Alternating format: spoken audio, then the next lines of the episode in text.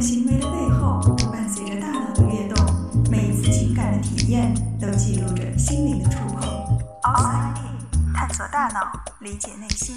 Outside In，欢迎来到 Outside In，我是冰峰。在上一期节目中，我们说到了心理学中五花八门的人格理论。不知道大家有没有发现，这其中很多个理论都离不开早期童年经历。比如说，阿德勒的自卑理论，他认为一个人应对自卑的方式在四五岁的时候就基本固定了，并且在之后都不太会改变。弗洛伊德更是把这条年龄线又往前提了。他说，一个人是不是注重嘴巴上的快感，比方说爱讲话、爱吃东西，这些都和小时候妈妈的喂奶方式有关。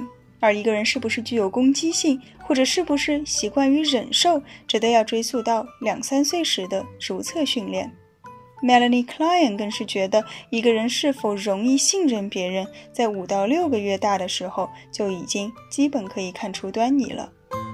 童年似乎被认为是人格形成的重要阶段，并且在童年时形成的人格会伴随我们一生的成长。那么，这是否意味着我们漫长的人生都是由刚刚出生时的几个月来决定的呢？幸好，并不是所有的理论都把童年作为一切的根源。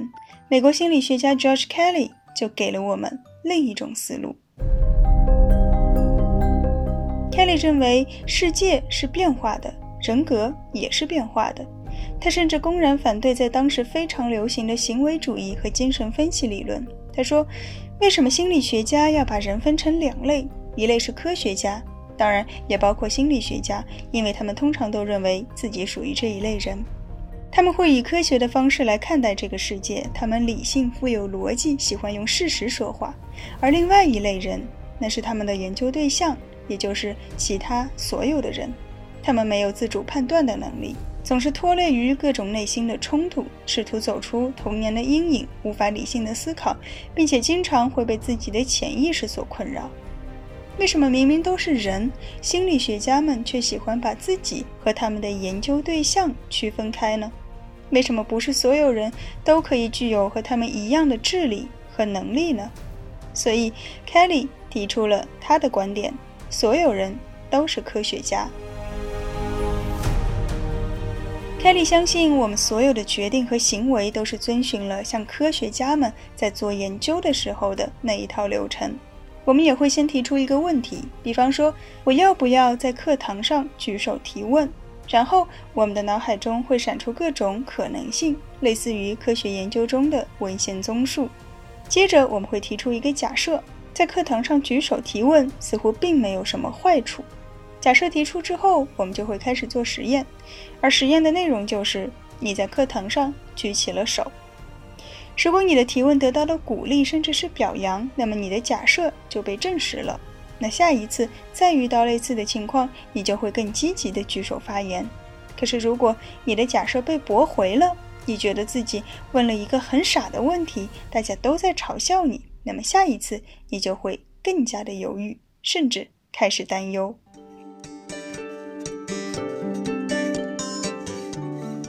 认为，不论结果是正面的还是负面的，它都会改变我们对于这个世界的看法。而我们如何去解构这个世界，恰恰就是人格的核心。我们在自己认知这个世界的框架体系内，对自己和对他人进行着预测。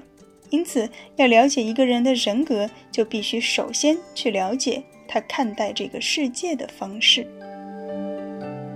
每个人看待世界的方式都是不一样的，而这其实又是一个非常抽象的东西。如何把它具体化呢？如果你去问 Kelly，他可能会给你一张表格，在表格的最开始是一些你生活中的人物角色，第一个角色就是你自己，然后可能会出现的是你的父母、你的伴侣、你喜欢的人、你讨厌的人、你的领导、你最好的朋友等等等等。你只需要写上你自己看得懂的标记，不必写下这个人全部的名字，这样你就不必担心会暴露隐私了。然后凯莉会让你把刚才写的这些人对应到下面的表格中。这个表格很有意思，它会在你刚才写的这些人当中随机的把三个人圈到一起，成为一个小组。而你需要做的就是在这圈到一起的三个人当中，选出两个你认为他们是最相似的，并且写出他们和第三个人的区别。举个例子，比如被圈到一起的刚好是你、你的爸爸、你的妈妈这三个人，那么你就要想，在这三个人里面哪两个更相似，又和第三个人不同呢？你的答案可能是爸爸妈妈更相似，因为他们年龄大，而我比较年轻，所以和他们不一样。也有人会写我和妈妈更相似，因为我们都是女的，而爸爸是男的。组合没有对错，甚至你选择哪两个人更相似都不重要，重要的是你给出的理由。Kelly 认为，这个理由便是我们构建世界的方式。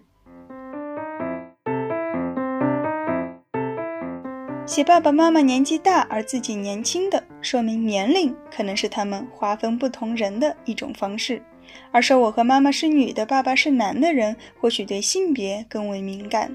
除此之外，也有人会以聪明不聪明作为一种区分，或者勤劳还是懒惰，喜欢出去玩还是喜欢宅在家里。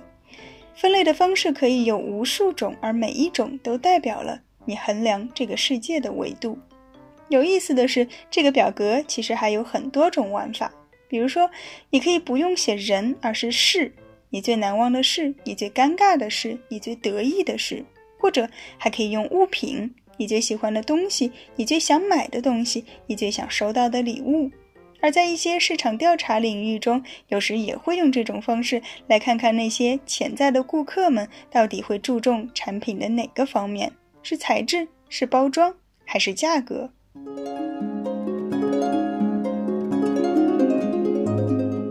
为什么说人格可以改变呢？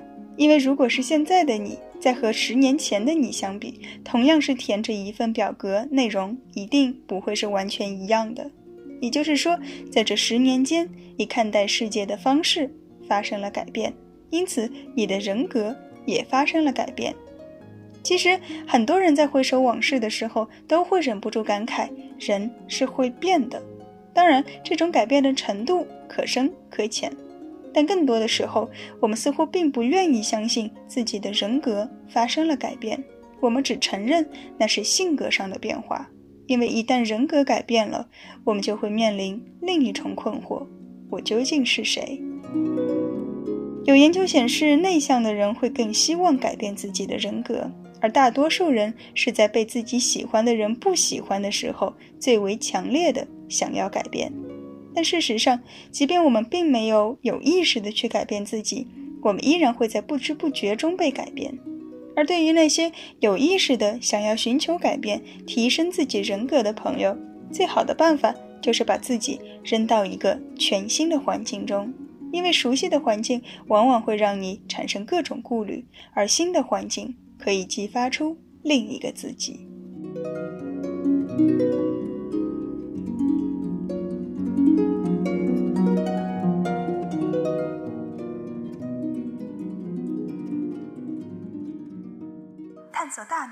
理解内心。Outside in。